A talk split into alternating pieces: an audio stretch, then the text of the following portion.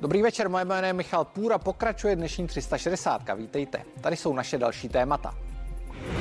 Zemřel Jean-Paul Belmondo, legendární herec, který skvěle dokázal spojit charisma, akci a humor. Odešel v 88 letech. Jeho půl století trvající kariéru připomeneme už za okamžik s historikem Martinem Kovářem. Jak rychle jezdíte po městě? V některých evropských metropolích se dnes nesvezete víc než třicítkou. Bude mezi tato města patřit i Praha a dočkáme se někdy hlavního města bez uzavírek a čekání? Nejen o tom budu mluvit s mužem, který má pražskou dopravu na starosti. Válka gengů, drogový biznis a chudoba. I to je obraz jeho francouzského Marseille. Prezident Emmanuel Macron teď slibuje, že z něj udělá perlu středomoří. Je to realita nebo jen předvolební kampaň za velké peníze? Proberu to s bývalým velvyslancem ve Francii Petrem Drulákem.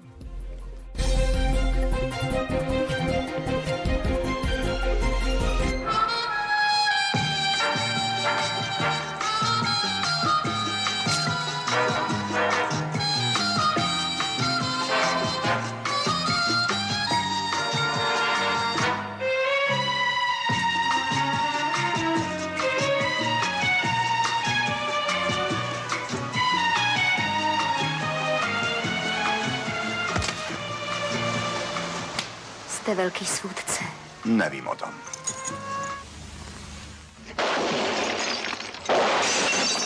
Kruci. Mádenci. Všechny ty bouchačky jsou přece docela zbytečný. Taková věc se dá vyřídit poněkud jinak. Zdvořile. Třeba jen požádat.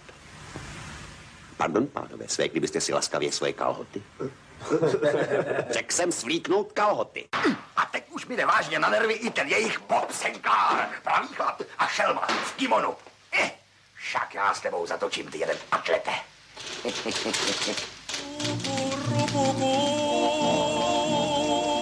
tak co? Šťastná? Celkem. Jen celkem?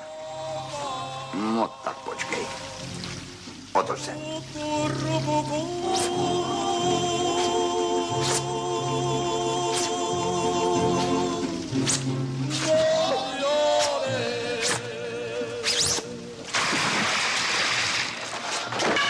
Teď je mi hůř. A co ten prst? Zhnisal. Draušku, pospíš si?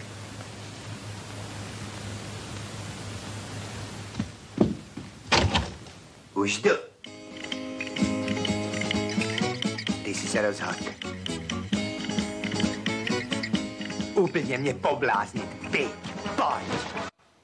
Hostem ve vysílání je historik a také velký milovník filmů Martin Kovář. Ahoj Martine. Ahoj Michal, dobrý večer. Viděli jsme poslední scéna, byla film Zvíře, dneska už v podstatě trošku nekorektní film, zobrazuje některé stereotypy ve společnosti. Myslí si, úplně první otázka, nezvyklá, eh, že by tohle Žánu Paulu Belmondovi ještě prošlo? Jemu by prošlo lecos, málo komu prošlo ve Francii to, co jemu, ale myslím, že dneska by si na něm zdivočilí aktivisté a nejenom oni smlsli. Co pro tebe, a nejenom pro tebe, ale pro společnost znamenalo. Já e, samozřejmě všichni ho známe, známe asi všechny jeho filmy, nebo alespoň my ve studiu naše děti, to už je trošku složitější kapitola. E, kdyby si ho měl vyjádřit z hlediska přínosu pro společnost a pro kulturu obecně. No, tak hlavně je to rozprostřed do skoro 60 let, to je strašně dlouhá doba. Na jedné straně nadchl a dodnes nadchává ty, kteří mají radí artové filmy, protože na začátku je, není to jeho úplně první film zdaleka, ale tam u konce s dechem, který změnil, to je film Godardův, který úplně změnil francouzskou a světovou kinematografii. Začátek nové francouzské vlny a na jeho Una Bebelovo umírání na konci, na konci toho filmu, jako nikdy nikdo z nás nezapomene, kdo máme rádi film. Uh, potom jsou to mm, filmy vysloveně jako pro zábavu, to jsou ty, co jsme viděli, muži, muži z Acapulka, zvíře, které je geniální a uh, Policajt nebo rošťák? Policajt nebo rošťák. Časy jsou zlé, Kamile. To, si, to, si, to, to už zná i můj Marťas, kterému je sedm let. A potom jsou takové ty portické thrillery, které točil Jacques Deray třeba, Samotář a další, které občas taky nekončí dobře, eh, které měly trošku ambici promlouvat kriticky k francouzské skutečnosti 70. a 80. let. Eh, To všechno je Belmondo. Eh, Belmondo to byly taky krásné ženy, ty jsi to už z části řekl. No, Počínaje Jacqueline Bizetovou a eh, Sofie Marsové veselých No velikonoc. jasně. A nebo s, mami, s Marlene Joberovou v Milencích z roku 2, s maminkou Evy Greenové z Casina Royale třeba. Tak to, tohle všechno, tohle všechno je taky Belmondo. Abychom nezapomněli, to je herec, který ještě točil bez kaskadéru, byl na to pišný, uh, neúplně málo pil, hodně kouřil, uh, taky miloval tenis. Ještě před dvěma lety jsem viděl, jak ho zabaleného do deky přivezli na French Open. Uh, představit si French Open na jaře, ne to odložené, loňské, ale představit si French Open bez Belmonda, mm, patřil tam stejně jako areál, po kterém, jako mm, Roland Garros, po kterém je areál pojmenovaný, a jako ty tenisové stars. Eh, Tohle znamená taky pro Francii důsledně francouzskou kinematografii. Oni na to v záplavě těch amerických filmů strašně dbali. Eh, Byla státem protěžovaná, podporovaná. On stělesňoval francouzskou a evropskou kinematografii. Eh, Hrál taky veliké filmy, hrál v Horáci jako úplně maličký kluk eh, u, u Vittoria De Sica. Takže od artových filmů, od veliké filmové klasiky až po ty všechny bláznivé kusy, které milujeme, tohle všechno byl Jean-Paul Belmondo. Je e, zajímavý, my když jsme se chystali na dnešní vysílání, tak jsme samozřejmě procházeli jeho biografii poměrně podrobně, přestože ho tak každý tak trošku známe, ale já jsem třeba nevěděl, že on nemá žádné filmové ocenění. O Oscarovi nemluvě, ale on má v podstatě jednu zlatou palmu e, a ještě takovou ne úplně Celoživotní v normální celoživotní, Celoživotní. čestné uznání. Pro, co, co, se, co se tehdy dělo, že, že vlastně nebyl odměněn. Protože některé, no. u konce s dechem je film revoluční a dal základ úplně nové vlně. Tehdy byl asi ještě moc mladý a tehdy se ti kritikové říkali, však bude dost času na tomu to dát. A on pak točil spíš zábavné věci než ten velký kumšt. To, to, je, jeden, to je nepochybně jeden důvod, i když v těch zábavných věcech byl úplně skvělý. A druhý důvod, že byl ten, že se i když hrál taky divadlo, že se těm kritikům čím dál víc vzdaloval a myslím, že v tom hrála taky roli, nechci nic podsouvat, ale obyčejná lidská závist, tolik peněz, tolik vyprodaných kin, tolik krásných holek z celého světa. Eh, Říkali, skoro mi přišlo, že jako by si říkali, máš to až příliš mnoho a ještě k tomu nějakou cenu houby. Ale popravdě řečeno, četl jsem si několik rozhovorů i z velmi pozdních časů. Nemyslím si, že by mu to chybělo a že by mu na tom jakkoliv záleželo. Jeho parťáci, když u nich zůstaneme, v řadě filmů, většina z nich už dneska nežije, ale žije ještě Alain Delon. Že Alain Delon je zajímavý, že oni spolu hráli jenom jednou v Borzalínovi. A jak by si je charakterizoval? Protože oni mají řadu společných prvků. My jsme začali tou korek- korektností dnešní a ona je v pozdějším věku tak trošku dohnala. Ta je dohnala oba, Delon téměř nedostal před dvěma lety v Cannes zlatou palmu za celoživotní přínos kinematografii. Nakonec ano, v Cannes to, tak si tomu tlaku odoli, dali mu ji. Uh, tohle je určitě spojovalo. Uh, oni byli svým způsobem protipóly, Dylan byl víc elegantní a salonní, Belmondo byl víc živočišný a uh, já jsem jednou četl, to je hrozně moc dávno, přirovnání, které na první pohled zní komické, a trochu jako něco na něm myslím je, že Dylan byl ten Karel Gott a Belmondo byl ten Matuška, že tak takovýhle kontrast oni spolu, mimochodem, i proto je zajímavé, že spolu hráli tak málo. Ten Borzalino je vlastně unikátní, je to z roku 1970. Uh, Mimochodem vůbec ti francouzští velcí herci spolu hrávali docela málo. Když jsme u Delona, tak Delon, když natočil povídku o policajtovi u Jacques Deraye, taky v 75. roce, tak říkal, splnil jsem mi životní sen. Zahrál jsem si s Trentiňánem. A už spolu taky pak někdy nehráli. Když by se podíval na tu mezinárodní kariéru, protože on hraje, eh, teď si hovořil o tom, že nehráli s některými těmi velkými, zase tak často francouzskými jmény, ale Jean-Paul Belmondo prorazil i v zahraničí, prorazil ve Spojených státech? Prorazil nebo neprorazil? Protože některý, některé filmy, i britské, byly britské produkce, eh, Bezva Finta, pokud se nepletu, je dokonce kanadská produkce. Bezva Finte, no jasně, Bezva Finte je kanadský film, v úvozovkách, kanadsko-francouzský film. A proč si myslí, že vlastně v tom Hollywoodu, protože Jean-Paul Belmondo nebyl úplně hollywoodský typ nebo neprorazil v Hollywoodu, proč si myslí, že to tak bylo? No, Trifot měl takovou představu, že když točili Serenu od Mississippi, tak už tím, jako, tak, tak že, by, že by to byl fakt, který by mohl mít v Americe úspěch. Někdy, někdy, ho, někdy velký úspěch neměl. Mimochodem, on taky neměl žádný úspěch uh, vlastně za mořem. Ani, ani ty velké herečky italské, francouzské, uh, Claudia Kardinálová taky nebyla žádná jako hollywoodská star. Myslím si, že o to trochu nestáli, že byli mm, maličko nafoukaní v tom slova smyslu, jako my to nepotřebujeme.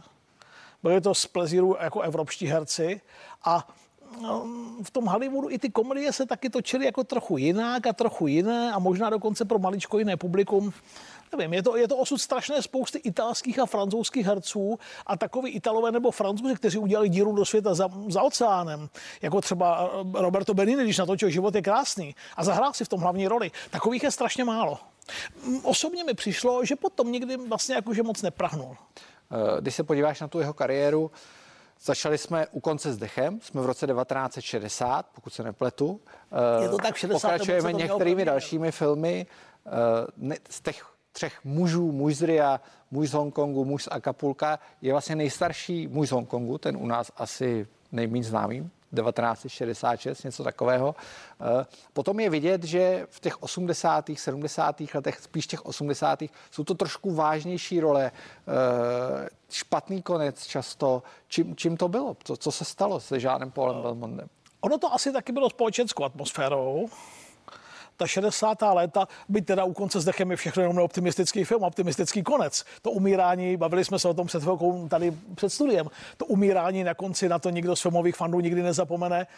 Uh, ale přesto potom ta 60. a 70. léta byla mnohem jako rozvernější, veselější v té kinematografii a v 80. léta ve Fran- francouzi neprožívali jako moc veselá 80. léta. Uh, ta Mitteránovská éra byla plná velikých skandálů politických, uh, prorůstání politiky do biznesu a ti režiséři to eh, reflektovali, netočili politická dramata, taková jako třeba Italové eh, z času 70. a raných 80. let. Byly to jakoby zábavné thrillery, dobrodružné thrillery, ale to, to napětí vnitrofrancouzské, to ovzduší politické se tam promítalo třeba v těch špatných koncích. Nechali Belmont na několikrát umřít to diváci mm, francouzští úplně nebyli nadšení. Delona taky nechal Jacques Deray umřít na konci tři mužů na zabití. Propojení politiky, biznisu, velké peníze a na konci mu strčí tu pistoli do úst. A, a my jsme to taky ne, já jsem to taky neměl rád. Já samotáře si vždycky, že se blíží konec, tak, tak říkám, jo, tak to mi stačilo, dám si, dám si pivo a končím. Kdyby si měl Žána Paula Belmonda hodnotit ve společnosti ostatních francouzských herců. Připomenu se, kterými hrál Jean Gabin, uh, Philippe a tato skutečně velká jména, kam by si Claude Brosser. Přesně tak. Kam by si ho zařadil? V řadě ohledů z něj byl nejviditelnější, protože měl na rozdíl třeba od Trentiniana nebo Delona, nebo i toho uměřeného, jako asi pořád vážného Gabéna, protože měl v sobě do strašně pozdního věku tu chlapeckost a tu divokost a tu, tu bezprostřednost. I ta, I ta fotka, která je za tebou, ho ukazuje, myslím, úplně jako příznačně, chechtá se. Jo? Tak eh, byl, byl z nich určitě největší extrovert, sangvinik, společenský chlápek. Ti ostatní takový nebyli. Eh, tak i, i, i ten jeho, i, i, i, i, tahle imič jeho v tom určitě hrál roli. Eh, Teď nemyslím, a diváci mi snad budou rozumět, ten taky byl nejlidovější. V Trentinianovi vždycky bylo kus něčeho jako aristokratického, v Deonovi svým způsobem taky. Jo? E, neměl nikdy, měli ho rádi, protože v sobě nikdy neměl takovou tu temnou minulost, jako Alan Delon stíhaný za zabití osobního strážce a neměl v sobě tu Delonovskou Indočínu a tyhle temné příběhy v něm jako nikdy nebyly. Tak i, i proto ho možná měli, e, snad myslím si to aspoň podle toho, co vím ze všech nejradši. Když zůstaneme v Česku, potažmo v Československu. Eh, já si něco ještě málo pamatuju z Československa nebo z toho komunistického no já, Československa. Já eh, Když se podíváš na vliv francouzské kinematografie a zejména Žána Paula Belmonda v té době, v tom komunistickém Československu, protože řada z nás viděla ty filmy za komunismu, poprvé, samozřejmě Vlastně. pak jsme si je pouštěli ještě dál. Eh, na rozdíl od té americké kinematografie, která se sem často nedostala, nebo, nebo s velkým spožděním, jak to lidé vnímali? Jaký, jaký to mělo vliv vůbec na českou kulturu? To bylo... Uh ty filmy se sem taky dostávaly se spožděním. Pro mě dobře, protože jsem tím pádem některé viděl v první polovině 70. kdy už jsem začínal maličko brát rozum. To spoždění ale nebylo tak veliké, dostalo se jich sem víc než ty Ameriky a já jsem to bral od, od malička vlastně tak, že to byl takový jako závan v těch husákovských zatuchlých letech toho svobodného západního světa, uh, přitažlivého světa těch, těch, těch dobrodružných příběhů, těch krásných holek, těch aut a těch doutníků a těch cigár a toho všeho, tak uh, byla to taková strašně, aspoň pro nás jako kluky v 70. letech a na počátku 80. let, uh, taková jako pozvánka nebo upozornění na to, že svět je mm, jiný než, a teď to nemyslím zle pumpaři od zlaté podkovy. No, pěkné přirovnání. Už se blížíme ke konci. Nicméně tvůj nejoblíbenější film, tvoje nejoblíbenější role Žána Paula Belmonta. Já to mám takové jako hrozně rozpolcené, když jsem byl ten mladý intelektuál, tak jsem miloval u konce s dechem a já už jsem to tady dneska říkal, um, Časy jsou zlé, Kamile, policajt nebo rošťák. Eh, protože to bylo v tom správném věku, kdy jsem měl rád ty napínavé příběhy, tak u konce s dechem a zvíře, které je asi jako bez nadsázky geniální. Tak tyhle tři bych za sebe uvedl a jeden z nich se taky pustí. Marťasovi ne, na to ještě přece příliš malé, ale jeden z nich si dneska určitě dám. Za mě zvíře a geniální Michel Goše. Je to tak. Já ti moc krát děkuji za rozhovor a přeji hezký večer. A děkuji za pozvání a přeji divákům hezký večer.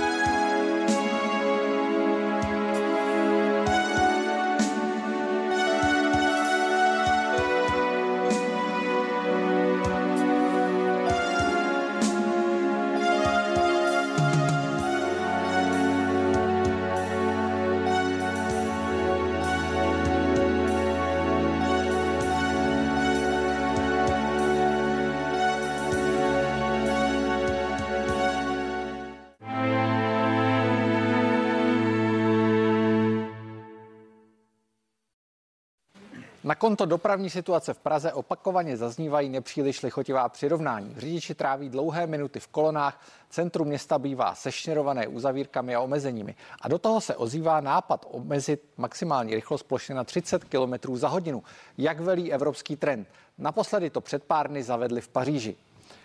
Já ve studiu vítám Adama Scheinhera, náměstka pražského primátora. Dobrý večer. Hezký večer. A Vratislava Filera, který je zástupcem Združení Automa. Dobrý večer. Dobrý večer. Začneme u Paříže, o které jsem mluvil v upoutávce. E, Paříž se rozhodla plošně zavést 30 km za hodinu s některými výjimkami na městských okruzích. E, myslíte si, že to je i budoucnost z Prahy? Je to vůbec možné zavést v Praze toto omezení? Tak předně je důležitý, že se to právě netýká těch hlavních komunikací, e, který zrovna já mám na starosti. V Praze ty blokové zástavby, tam ty rezidentní oblasti, menší ulice mají na starosti městské části, které si toto řídí. A určitě na zvážení, protože 30-kilometrová rychlost, obzvláště eh, tam, kde hustá, hustá zabydlenost obyvatel, eh, tam, kde běhají děti, tam, kde se parkuje, tak eh, má určité výhody, jak v bezpečnosti, tak plynulosti dopravy, tak například v tom, že tam může vzniknout vzniknout více parkovacích míst kvůli rozhledovým poměrům.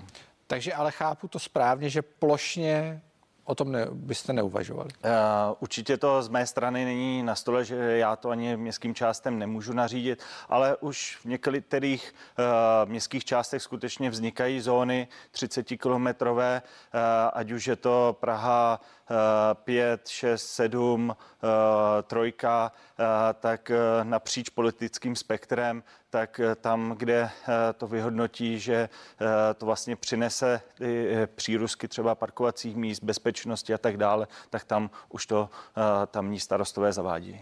Pane Filere, vy jste ve Združení Automat, které mimo jiné propaguje více cyklistiky ve městě, když to velmi zjednoduším.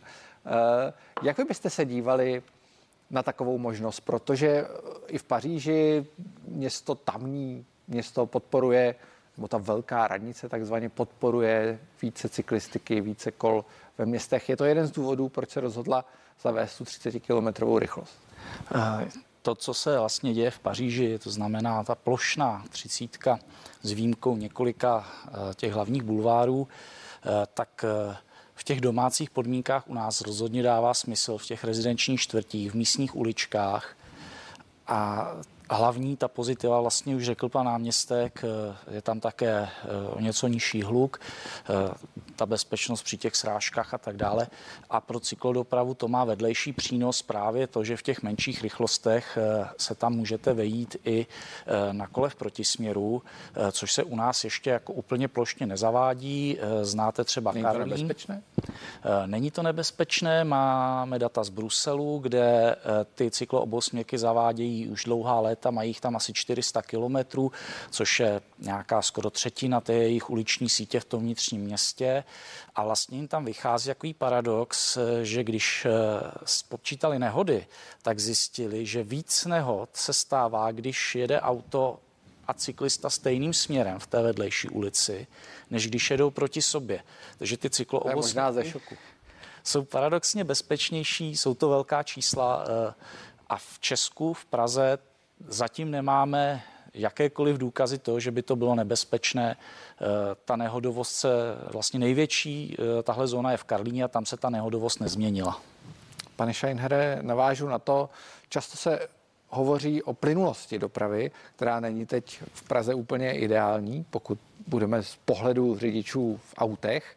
Eh, Myslíte si, že ta třicítka by celou tu věc ještě, nebo nemyslíte si, že ta třicítka by celou tu věc ještě zkomplikovala? Já vím, že vy máte na starosti jakož to magistráty, hlavní silnice, ty hlavní ulice, ale přeci jenom uh, působil jste i na Praze 7, kde ta třicítka je v některých rezidenčních oblastech. Uh, není to riziko? Tak, eh, jak jsem říkal, abych to na těch hlavních komunikacích nezaváděl a v těch menších komunikacích, tak tam tam ani často řidiči vyšší rychlosti, rychlosti nedosahují.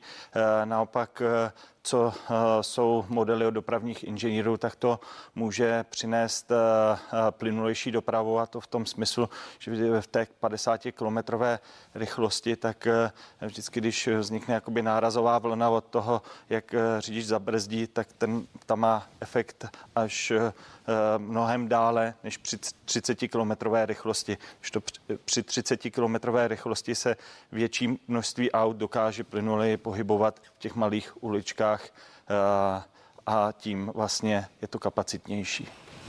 Pane Fillere, co na to říkáte? Viděl jsem čísla, že vlastně plynulost nebo kapacita komunikace vám vlastně klesá při těch nejvyšších rychlostech a klesá i, že když jsou auta v kolonách a nějaké to minimum se pohybuje právě někde mezi 30-40 km a hodině, teda maximum kapacity, myslím. Takže pro, Takže když auta ten... jedou pomalej, tak když to zjednoduším, tak jedou plynulej. Když je to někde nad těch 30 těsně.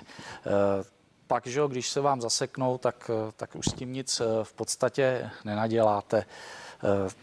Nemyslím si, že by to byla velká závada na plynulost situaci, kdy jste ve vnitřním městě a máte každých 300-400 metrů signalizovanou křižovatku, máte tam lokální snížení rychlosti třeba kvůli školám nebo kvůli nějakým přechodům z vlastně konceptu nizozemské udržitelné bezpečnosti vyplývá, tam se tím zabývají už 30 let, že když je signalizovaný přechod pro chodce, tak je 50 v pohodě, je to prostě bezpečné opatření, bezpečné řešení pro tu křižovatku. Když je nesignalizovaný přechod pro chodce, tak je doporučení tam mít tu rychlost 30, 30 km hodině vlastně obecně. Jo, že oni se zbavují těch nesignalizovaných přechodů buď to tím, že je teda zabezpečují, signalizují je, anebo tím, že tu dopravu snižují, tu rychlost. Pane Scheinhere, máme tady zástupce automatu, bavili jsme se o cyklistice. Často řidiči v poslední době řeší, že vlastně od vašeho nástupu na magistrát zásadně přibylo těch cyklostezek, cyklostezek které jsou vyznačené na těch hlavních komunikacích. Myslíte si, že to je dobře? Já se na to zeptám z toho důvodu, protože a neříkám to já, přestože já také jezdím v pražské dopravě, většinou jezdím na motorce, takže se nepočítám mezi klasického autořidiče, ale uh, často se řidiči ptají, kdy se objeví cyklisté na těch cyklostezkách. Nebo máte, máte zkušenost nebo důkaz, že to vlastně funguje? My eh, v podstatě máme eh, data, že během období covidu, tak jak všechny metropole po, po celé Evropě eh, zaváděly cykloopatření, tak i my jsme se snažili zavádět cykloopatření a vedlo vůbec ta celá atmosféra vedla k až dvojnásobnému zvýšení cyklistů v Praze. A to, a to i v pracovních dnech pro normální dojíždění do práce či do školy, pokud, pokud se jezdilo. A to tam nebyly auta v té době? Eh, nebyly, eh, bylo o 20 až 30 méně aut v loňském roce, ale ten trend se stále drží i v letošním roce, kdy už eh, ty intenzity automobilů jsou na stejné, na stejné úrovni jako v roce 2019. Ale důležité je, že my nezavádíme cyklopruhy nikde, tak, aby jsme snížili počet jízdních pruhů. My pouze zavádíme cyklopruhy tam, kde, kde se skutečně vejdou a kde vlastně oddělíme ten prostor pro cyklistu a pro automobil. To znamená, a navíc zavádíme pouze na komunikacích, kde byla povolená jízda cyklistů již předtím. Takže my se vlastně oddělíme ten prostor pro cyklisty a řidiče a tím cyklisté se nepletou pod kola těm autům a naopak uh, jsou, uh, mají svůj vlastní prostor napravo od nich a tím je ta situace pro všechny bezpečnější. Pane Fillere, eh, vnímáte ty cyklopruhy jako nějaký velký benefit? Já jako, já jako uživatel, prostě člověk, který jezdí na kole po městě pravidelně často a pracovně tam, kam potřebuje, tak eh, vnímám eh, tu výhodnost eh, cyklopruhů, byť třeba se to může zdát ošklivé, ale eh, prostě v tom, že když vám to přerozdělí prostor před křižovatkou, tak vy se pohodlně dostanete vlastně před tu kolonu a jako vyjíždíte z první pozice a nejste v té koloně zasekaný a nedýcháte tam ty splodiny a současně zase nezdržujete to auto za vámi, protože prostě jste souběžně s těmi auty. Takže tohle je záležitost nějakého jako eh, komfortu při té jízdě těch zdatných cyklistů. Eh, pro ty začínající cyklisty to není vždycky úplně jednoduché. Ono se říká, eh, nebo vychází se zase z nějakých se toho dožijou. pocitů, pocitů měření, jako obtížnosti, pocitu bezpečí, že ten cyklopruh vám z hlavní ulice, kam si troufne 1% populace, udělá ulici, kam si troufne třeba 7-10% populace ale na cyklostezce samozřejmě může jezdit eh, každý, kdo má kolo a kdo chce jezdit na kole a nebojí se tam. Eh, jo, ty, ty hlavní ulice pořád jsou jako ještě výběrová infrastruktura a já to chápu ovšem jako kompromis, protože kdyby jsme chtěli mít cyklostezku třeba na Vinohradské, což by bylo třeba fajn, protože by že tím směrem prostě z centra nic bezpečného není, tak by to ale znamenalo zrušit tam jednu řadu parkovacích stání, aby se tam vyrobly ty dva metry na to, který potřebujete a to je v podstatě velice obtížně řešitelné dneska. Takže eh, já ty cyklopruhy vnímám jako nějaký kompromis eh, ve chvíli, kdy eh, vlastně se propojí trošku ta síť cyklostezek, co jde zatím eh, z okrajových částí do centra, vzniknou nějaké chráněné průjezdy souvislé, opravdu to znamená i třeba přes to smetanou nábřeží, tak pak se ten počet cyklistů opravdu viditelně zvýší plošně v celé té síti. Já vám moc krát oběma děkuji a přeji hezký večer. Nasledanou. Večer.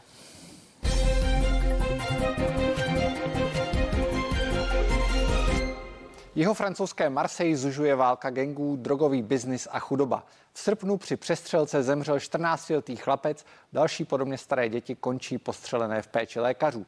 Počet obětí téhle války jde jen za letošní rok pomalu do desítek. A prezident Emmanuel Macron teď slibuje, že s problémy bude konec a město se stane pomyslnou perlou Středomoří. Ve vysílání vítám bývalého velvyslance ve Francii Petra Druláka. Dobrý večer. Dobrý večer. První otázka je poměrně jasná. Eh, pro uživatele běžného českého zpravodajství se tahle zpráva může zdát poměrně nová. Je skutečně ta situace eh, v Marseille nebo na jihu Francie tak vážná, aby tam eh, prezident Macron trávil tři dny? Tak určitě ta situace není jednoduchá. Víte, Marseille trpí trochu syndromem toho druhého města země. To znamená, veškerá administrativní politická moc je soustředěna v Paříži, na severu, a vlastně Marseille, obrovské město na jihu, se cítí trochu odstrčeno. Takže to byl to je jeden moment. Druhý moment je samozřejmě obrovský kulturní rozdíl, protože my Francii zvenku vnímáme jako poměrně jednotnou zemi, která je centralizovaná, ale ve skutečnosti eh, Francie má velmi silné regionální identity a ta marsejská nebo provencalská, prostě ta mm, identita toho jihu je obzvlášť silná a velmi se liší od pařížské. Takže já bych to možná přirovnal jako k tomu, kdybychom porovnávali v Itálii na jedné straně mm, bychom měli Milán a Turín a na druhé straně Palermo a Neapol. Takže myslím si, že ta, že ta Marseille to je takové, takové, takové francouzské Palermo z Neapolí dohromady. Jo, takže z tohohle hlediska skutečně je tam, e, ty rozdíly jsou obrovské a marsejské problémy jsou vážné. Z hlediska e, načasování té návštěvy tak možná není, nebylo pro prezidenta Macrona úplně příznivé to, že několik týdnů běží ve francouzských kinech film, který se jmenuje Bac Nord, což znamená něco jako policajti ze severního ze severního okrsku, který právě ukazuje velmi brutálně, jak ta Marseille vypadá, co se tam děje a jak tam ty gangy vlastně vládnou celým čtvrtím. Takže myslím si, že francouzi z tohohle hlediska si opět připomněli, že Marseille není, jednoduchý, není jednoduché téma. Uh... Emmanuel Macron čelí kritice i z řad svých politických oponentů. Ve Francii se pomalu, ale jistě blíží prezidentské volby. Uh, někteří oponenti mu vytýkají, že to je čistě kampaň, ty tři dny v Marseille. Eh, vnímáte to taky tak?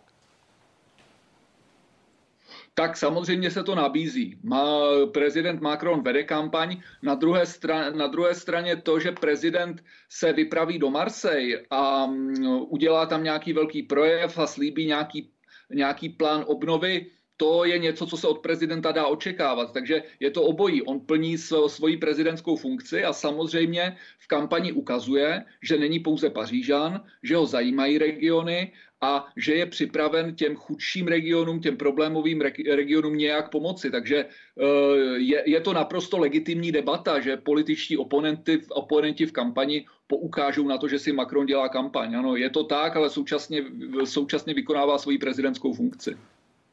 Vy jste to uh, už zmínil sám, co je uh, v té Macronově pětiletce, co je v tom plánu obnovy uh, pro tyto oblasti?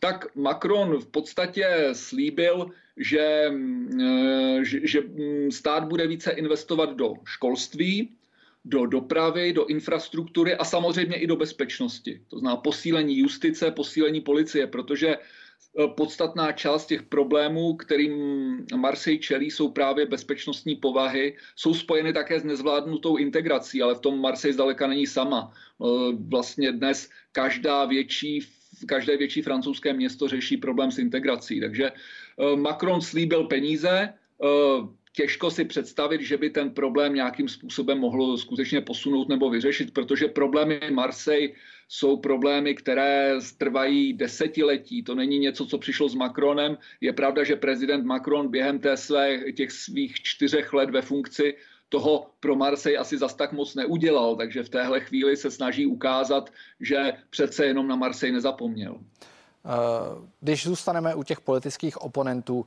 tím nejvážnějším dlouhodobě bývá Marine Le Penová, Poté eh, také se objevuje nový kandidát Erik Zemur, což je člověk, který otevírá poměrně podobná témata, ať už jde o migraci nebo o bezpečnost.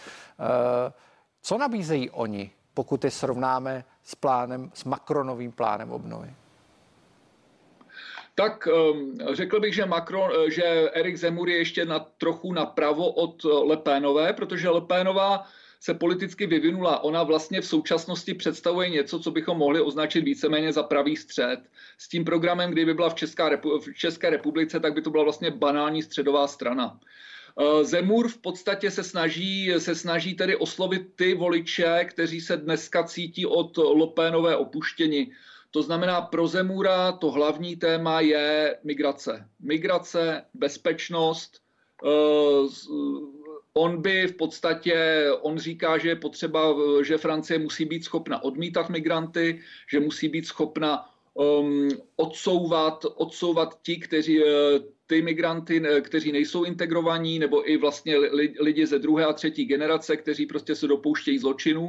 Takže pro něj to základní téma je bezpečnostní a migrační. A samozřejmě je to téma i Lepénové, ale Lepénová v této chvíli právě tím, jak se posunula do středu, tak úřady těch voličů, které dříve zastupovala, postupně e, ztrácí věrohodnost. Ona možná získává věrohodnost středového voliče, to je velká otázka, ale může, ale může, ztrácet, může ztrácet svého tradičního voliče. Proto tam Erik Zemur vidí určitou příležitost. Eh, do toho boje o prezidentský postoupil minulý týden nebo před dvěma týdny eh, Michel Barnier za republikány, což je taky asi z francouzského pohledu pravicová strana. Eh, má nějaké šance? Těžko říct, víte, Michel Barnier je, myslím, v Evropě poměrně dobře znám, protože byl tím panem Brexitem, byl tím, kdo vedl, kdo vedl brexitová vyjednávání s Velkou Británií. Nicméně ve Francii v tom pravém středu je několik dalších kandidátů, které, které, kteří jsou pro francouze mnohem čitelnější a známější, jako Xavier Bertrand nebo Valérie Pécresse.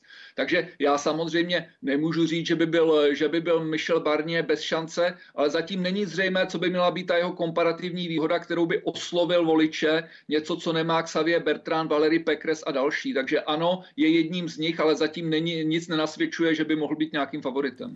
Pokud se posuneme v tom vnímání na evropskou úroveň. Končí kancléřka Angela Merkelová, která trošku vyvažovala vždycky vliv Emmanuela Macrona na uh, evropskou politiku.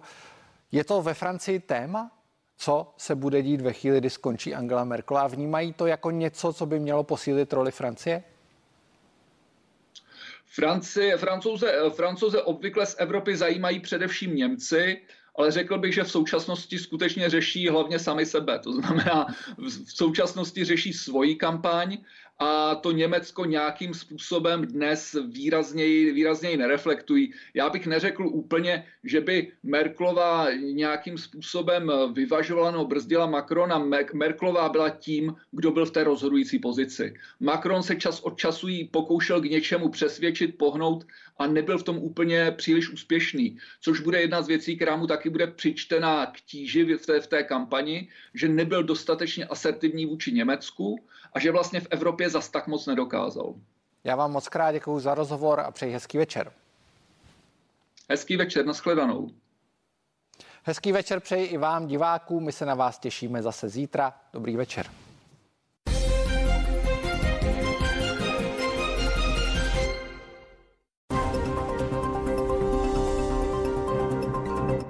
Nový den, to je ranní zpravo...